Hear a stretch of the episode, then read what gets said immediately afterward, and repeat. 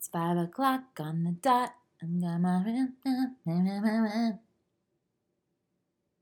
I got a real pretty, pretty little thing waiting for me. Wow. Welcome to Totally Normal, the show where you can feel normal about the hard shit that you're going through. You are not the only one. You are not alone. You are in the right place. Let's do this. It is winter time. It is snowing. I woke up to snow. I am cold. My extremities are frigid right now. It is time to stop drinking all of the sparkly water and start drinking the tea, but I can't stop. I'm addicted. I'm addicted. You know what else I'm addicted to? Addicted to? Who, H U, who, Hugh for human, I think, but then it's pronounced who. But we don't say human we say cumin, but we don't say human, we say human. So is it hue chocolate bars? Anyway, they're very expensive and they're um, I get them at Whole Foods and the milk chocolate ones are below your mind good. Now, I think I have a special sweet tooth for coconut sugar products. Anything that has coconut sugar and chocolate, it makes me crazy. I'm obsessed.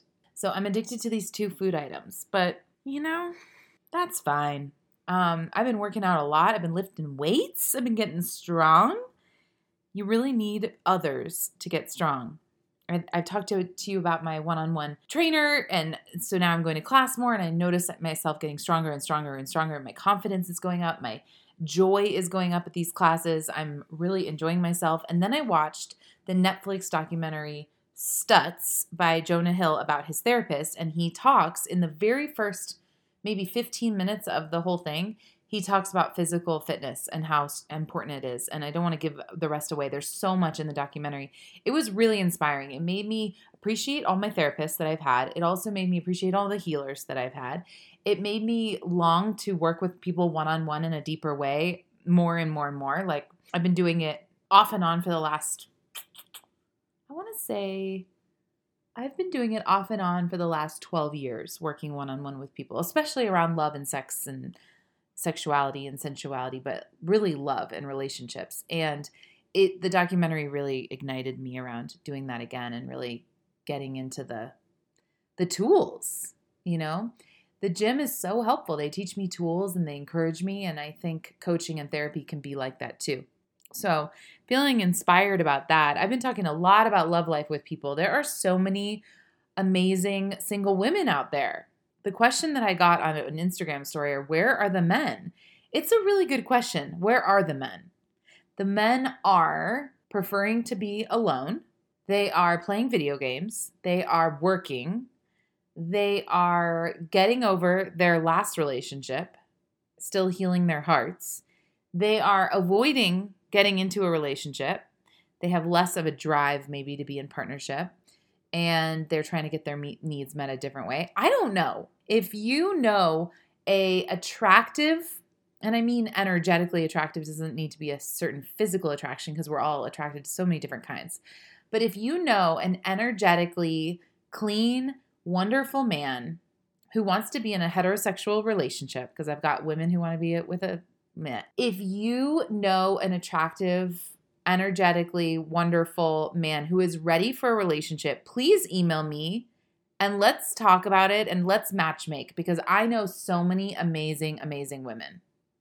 I saw a Michelle Obama TikTok and it was so good. It was talking about how her relationship has not been 50 50 like on anything especially when she was raising kids it was not 50 50 it was like she did 70% of the work and he did 30% and that's the way it was and like relationships have to flow with different states and different times and she said this thing about young people quitting relationship too soon because it's not the idealized picture perfect version that we gotten sold in movies, I was sold that in movies as a kid. I was sold that in movies and TV show, like the romance and the picture perfect. But now kids are getting sold that on social media from their peers that make their relationship look picture perfect. And I do it too. I only post about the really good times because the bad times usually are in process for me. I don't feel comfortable processing my emotions, my trauma, my wounding on social media for strangers. It just feels so weird to me. So then I end up only posting from the healthiest, most proud, most excited parts of me. But then it also shows like oh, this one version of relationship. Now, I think I have been, I think I'm an incredibly vocal person about my difficulties and my challenges over the years. And I think nobody think nobody who knows me would ever think that about my relationship or my life because I'm so transparent about that. But I guess somebody could, like somebody who just finds me on social media. I don't think so. I don't know. I don't know. There's like a sweet spot around posting. Anyway, I think a lot of people see relationships from their peers that look really good and adventurous and romantic and devoted and perfect. And it's so not. Think about all the people that are in relationships right now in your life. Think about all of your girlfriends who are in a relationship. Is it picture perfect? Does it come without difficulty? Does it come without sacrifices and challenges? Hopefully, it comes with enough challenge and enough sacrifice that it becomes a growth experience to be in this relationship and not a traumatizing experience. Like there's there's a fine line between being with somebody and walking the path of healing your lives together, going up and going down, expanding, contracting, and sometimes on the contraction it's really tough and you don't really want to be with that person, but you stick with it. And then there's just reenacting your trauma of abandonment or somebody who blames and shames you, like somebody that actually is not walking a path of healing with you, is actually just reigniting all of your trauma you know, and it takes a few failed relationships to kind of see those patterns. I definitely had several relationships where I thought, wow, this is amazing. And so quickly I figured out that it was not. If you want to see a, a live demonstration of that, you just have to watch Love is Blind season two. All of them are traumatized except for one couple. All of them are traumatized and they are choosing partners to reenact their abandonment stuff, their hatred of themselves, their relationship with their father. It's really quite obvious. So that's my little love life advice. If you want to be in a relationship, you have to look around and be like, wow, this relationship is going to have challenges, it's going to have hardships, and it's going to be painful. And then you have to see what's the right range for that pain. I don't really remember how I got started on that rant, but it's come up a lot lately. Okay, so what's my big challenge right now? As you know, if you listened to last week, my challenge is dealing with people who have seen me in a cult documentary about the cult I was in. That has been awkward and weird. I'm sure people know that I've been in it and are not saying anything to me. Um, and for the record, if anyone's wondering if I've seen it, if I'm, if anyone's wondering, hey, does she know she's in that documentary about the cult? Yes, I definitely know. I know all about it. I have seen it. I've only seen it once. Anyway, so I'm getting through that. And then I'm also in my comedy course and my art courses working on any kind of creative expression. There's multiple things in my soul that are calling out to me. One is physical movement, the second one is outdoors and being with my dogs outside. The third one is intimacy, sexuality, anything to do with like self pleasure and sexuality in my partnership.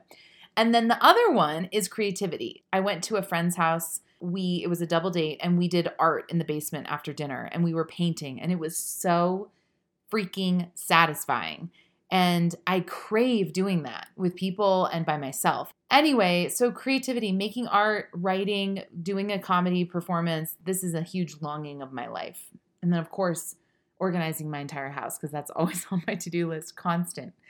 I was at a um, women's dinner the other night, and somebody asked this woman, and she said, If all of your chores were done, you had nothing domestic to do, you had nothing to organize, what would you do with a free day? And I thought that was such a great way of framing the question because if you give me a free day, I'll just give you all the things that I need to clean out and task and sell. By the way, I've sold three items on Facebook Marketplace. I'm making that money, honey. I don't think it's totally worth it yet, but maybe it will be. So, comedy class. So I, I did an hour of my comedy class today, and part of it was about writing. And so I am going to sit down and write every day for the next week until we record the podcast again. Okay, so every day I'm gonna get up, same time. I'm gonna do 25 minutes of free writing. I can make lists if I want to, free writing. Um, just getting in the habit, and then I'll do a little bit more of my comedy class, the actual tutorials and videos. But I just want to sit down and write with my phone off, my computer off. I also am going to do my little um, wrist exercises from my personal trainers because that makes me feel good and makes me feel like I'm on top of it. What do I want to say about performing comedy? I'm really scared that I have actually nothing funny. He talks about this in the course about finding your own way of being funny and the way that your brain works. And The way that I'm funny is in a group of people that I feel comfortable with and I'm responding to things that are happening in the room and people are saying it's an interactive humor. I don't know that I am stand up comedy funny. Like, I don't know that I can write a joke and then go up and perform it. I would love to. Maybe it's learnable. I love timing. I love performing. I would like to be good at it, but it's not something I feel good at. And then if I think about my experience at the gym, you know, I'm athletic, I'm strong, I'm I can do things, but I'm not that good at it. I'm not that great and I'll never be a, a fitness guru, I'll never be a fitness model, I'll never be like the strongest or the most flexible person in the room ever ever ever. But maybe I can get better and better and learn and have more and more satisfaction. I think that's the place that I'm in with my comedy is that I've done it a little bit and now it's time to really be consistent about it and get better and better and better. So that's what I'm going to do. That's what I'm gonna do. This week I'm gonna write every single day and see how that starts to move things. And I was I'm hoping to paint soon, but Thanksgiving is coming and this house is not gonna organize itself. Marie Kondo, where are you? Where's my fairy godmother? Okay, everyone, if you have a love life question, anything that's going on with your relationship, your sex life, your intimacy, your friendships, relational dimension stuff, definitely email the totally normal show at gmail.com and I will respond and I will continue to update you on my journey, and you continue to update me on yours. If you don't already know this, I want to tell you that you are special. You have a special heart, you have a special body, you have a special mind. You're a special, unique person, and I'm so happy to be connected to you in this moment. Okay, adios, ciao, ciao, mwah, mwah.